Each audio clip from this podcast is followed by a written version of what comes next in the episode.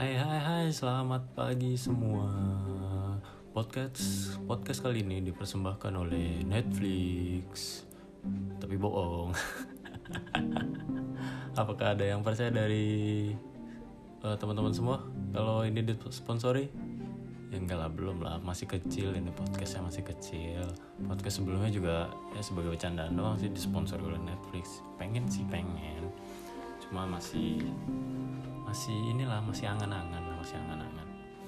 Jadi uh, masih bersama gua Popo di sini. Hari ini tanggal 15 Mei 2020 jadi ini ceritanya gua abis nonton drama di Netflix. Asik. Nah di sini nih gue nyoba uh, Korean drama ya judulnya itu Inggan Suop atau bahasa Inggrisnya ekstrakurikuler Nah ini nih sinopsisnya tuh uh, cukup unik, cukup unik di mana ada seorang siswa SMA yang menjalankan bisnis pengamanan uh, pekerja seks komersial. Nah ini tuh gue main blown, main blown banget teman-teman. Di mana uh, di setiap episodenya tuh gue kayak uh, capek sendiri gitu loh dengan dengan jalan ceritanya si main karakter Jisoo dan dan si aduh gue lupa lagi namanya. Gyu Gyu Gyu Gyu Bin Gyu Bin Gyu Yurin Yurin Yurin Gyu Gyu ah Nuji. Begyuri Begyuri Begyuri nah jadi ini uh, ceritanya uh, Jisoo nih karakternya adalah dia tuh anak pintar anak baik-baik nggak ada masalah nggak ada catatan buruk sama sekali. Tapi ternyata dia punya sebuah bisnis uh, jasa pengamanan uh, pekerja seks komersial gitu kan. Gila sih itu udah dijelasin dari awal dari awal episode dengan kemampuan dia menggunakan aplikasinya yang menduplikat bukan menduplikat yang merubah suaranya dia menjadi semacam robotik gitu. Dan dia memberikan perintah ke sana sini untuk oh ada orderan ini nih tolong ke sini ya ada orderan ini tolong ke sini gitu kan. Itu tuh dia ngebuat aplikasi itu coy. Dia ngebuat sistem itu yang menurut gue sih pribadi itu udah sempurna banget di mana klien dan uh, providernya atau OG oh Jisunya ini nggak pernah ketemu gitu kan. Jadi bener-bener ya blank nggak ya nggak nggak pernah ketemu nggak tahu siapa siapa gitu. Gue nggak tahu lu gue nggak tahu lu ya, pokoknya bener-bener clean banget gitu kan. Nah tapi suatu hari nih uh, ya kita tahu sendiri lah anak SMA pasti ada masanya untuk menyukai seseorang kan. Nah si Ojisu ini ternyata menyukai Begyuri nah suatu hari uh, Begyuri ngajak si Ojisu untuk kerjain kuesioner di hari Sabtu kan. Nah si Ojisu nih bilang ke uh, Mister Lee dia Mister jadi Mister Lee ini adalah si bodyguard nah macam bodyguard dia pengaman seluruh klien uh, Teng Teng ya nama aplikasinya lupa gua. Itu jadi seluruh kliennya dia gitu. Dia bilang ke Mister Mister Lee hari Sabtu kita libur ya. Uh, selamat beristirahat. Gitu kan. Nah si Ojisu dia uh, datang nih bareng Begyuri lagi pacaran kan. Lagi pacaran bentar tiba-tiba di hari itu ada seorang klien yang pengen banget kerja yang ternyata dia ada teman sekelasnya si Ojisu si Sominhe jadi Sominhe ini dia Sominhe Sominhe ini dia pengen banget kerja nih untuk ngasihin duit nih. Dari itu dia bilang ke Mister Mister ayo dong kerja dong kerja ya hari ini. Gue butuh banget duit nih. Intinya gitu kan. Ya udah dia kerja lah. Nah dia kerja ternyata dia bertemu uh, seorang klien. Jadi Somina ini ternyata bertemu dengan klien yang agak psikopat gitu loh. Dia bingung kan? Dia bingung uh, dia di diancam sama si psikopat itu. Dia jadi di cerita sebelumnya tuh dia psikopat ini kesel gitu loh sama Mister Lee. Dia pengen ngedatengin Mister Lee kan? Nah tapi dia menggunakan si Sominhe untuk jadi korban dia nggak si psikopat ini ngancem si Sominhe. Datengin nggak Mister Lee? Ayo datengin datengin datengin dong datengin. Dia minta pertolongan dong Sominhe.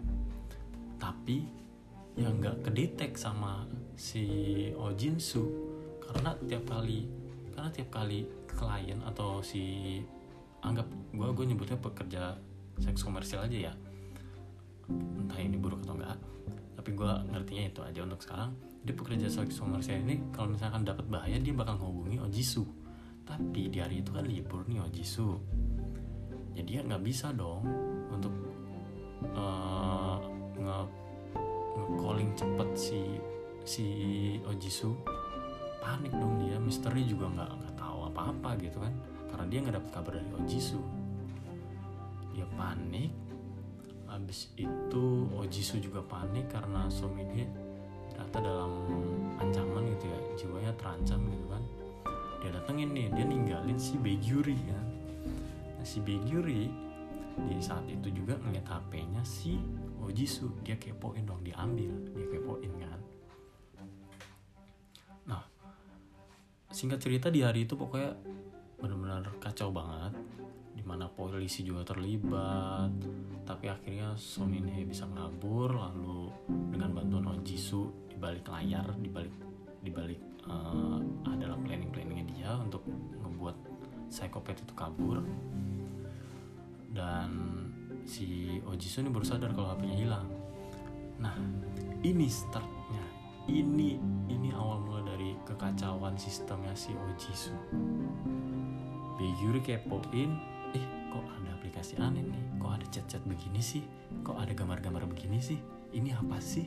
Kok pengen tahu ini apaan sih? Dan akhirnya dia ngegunain aplikasi itu untuk untuk ngancem dan bukan ngancem sih untuk cari tahu ini apa sih si Ojisu ini lagi ngapain sih dia ada di dunia apa sih ini dia kepoin kan dan singkat cerita uh, Begyuri dan Ojisu akhirnya bergabung maksudnya ter bergabung dalam kelompok, bukan kelompok itu ya bergabung dalam industri ini bisnis ini ya ya nggak berjalan dengan lancar. Intinya itu. Dan yang paling menurut gue ya main blown itu adalah alasan Ojisu uh, masuk dalam bisnis ini. Dia cuma perlu duit bos. Dia cuma perlu duit untuk menafkahi dirinya sendiri untuk makan, untuk bayar sekolah, untuk beli seragam, untuk beli alat tulis, untuk kuliah dan hidup dengan normal seperti orang-orang biasa kayak kerja kantoran. Terus juga ya benar-benar normal banget dia cuma pengen kehidupan normal dengan duit yang cukup gitu kan. Itu itu alasannya simple banget. Tapi ketika Beguri masuk Beguri ini backgroundnya adalah dia orang uh, dia keluarga dia adalah berasal dari keluarga orang kaya tapi dia nggak bahagia gitu. Dia pengen keluar dari zona nyamannya dia itu dan join dengan si Ojisu. Nah tapi dia kayak ah gue pengen gue nggak puas nih dengan sistem yang sekarang gue pengen ngebesarin gitu kan. Nah dengan karena keegoisannya si Biguri ini oh kesel banget gue Biguri ini ngelakuin segala cara gitu loh biar biar bisnis ini makin berkembang. Tapi semuanya salah. Yang mengakibatkan mereka bertemu dengan mafia lah, preman lah, dan masalah di sekolah juga, masalah dengan polisi. Kayak ini kelut banget sampai beberapa episode tuh kayak, aduh, please capek banget gue nonton ini capek banget, udah kayak udah kapan sih berakhir ya? Gitu, itu kayak si drama ini sebegitunya gitu loh. Dan alasan kedua gue uh, bukan alasan kedua dari masalah di drama itu adalah si Sominhe yang yang itu di hari libur dia pengen kerja. Dia pengen dapetin uang. Dan tahu alasannya apa? Dia pengen ngebahagiain pacarnya. Dia pengen ngasih barang-barang bagus ke pacarnya. Damn. Damn. Kayak kayak karakter di di drama ini tuh punya uh, alasan yang simple. Tapi jalan keluarnya tuh buruk semua. Entah si Ojisu yang alasannya cuma pengen hidup normal dengan uang cukup tapi ngadain bisnis yang begitu. Si Beguri udah udah kaya tapi dia nggak bahagia. Dia kayak hidupnya flat aja gitu. Dia pengen keluar nyari pengalihan masuk ke bisnis ini malah jadi egois pengen ngembangin lah pengen ini lah pengen itu lah. Si Sominhe yang mau yang mau apa ya yang mau bagian pacarnya ya. Ya dia masuk ke dunia prostitusi. Terus ya akhirnya egois pengen dapat duit dia ngelangkahin peraturan akhirnya ya gitu kacau. Ini pokoknya intinya tuh ada di tiga karakter ini.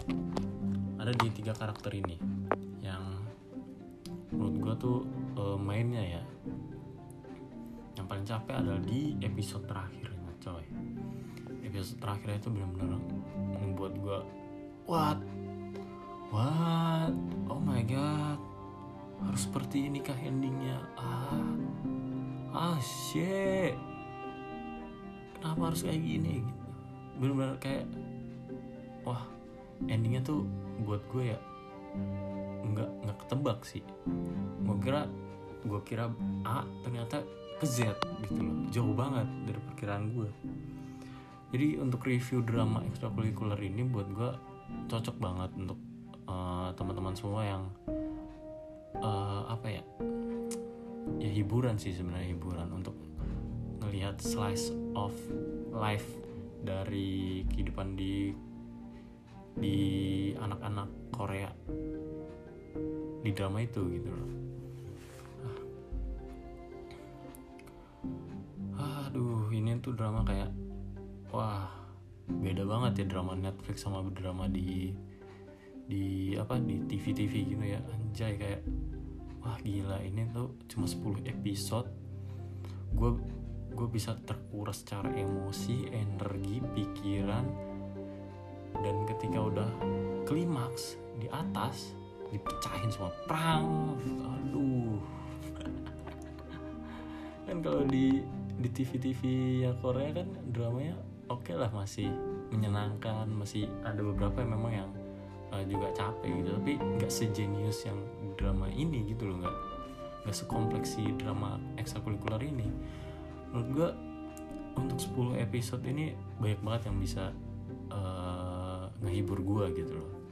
Banyak banget karakter yang juga menurut gue uh, keren juga gitu. Wah gue berharap nih gue podcast untuk nge-review atau ngomongin drama nih ada temennya nih. Enak banget nih kalau ada temennya. Kalau kalian uh, mau jadi apa ya partner ya partner. Partner untuk ngomongin drama-drama di Netflix atau drama-drama lain yuk email ke gua di popojowo at gmail.com dengan sub eh bukan subtitle dengan judul uh, jadi partner yuk.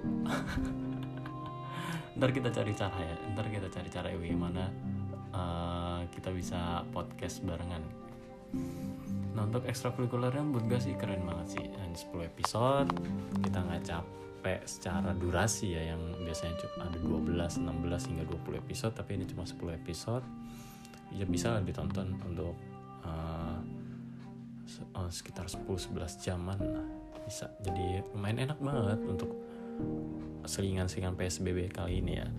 Jadi untuk podcast kali ini itu aja uh, next mungkin gue akan nge-review drama-drama lain yang ada di Netflix karena gue lagi hype banget sama Netflix. Thank you Netflix sudah ada di Indonesia. Itu aja kah itu aja untuk podcast kali ini ya. Thank you udah dengerin. Sampai jumpa di podcast selanjutnya. Dadah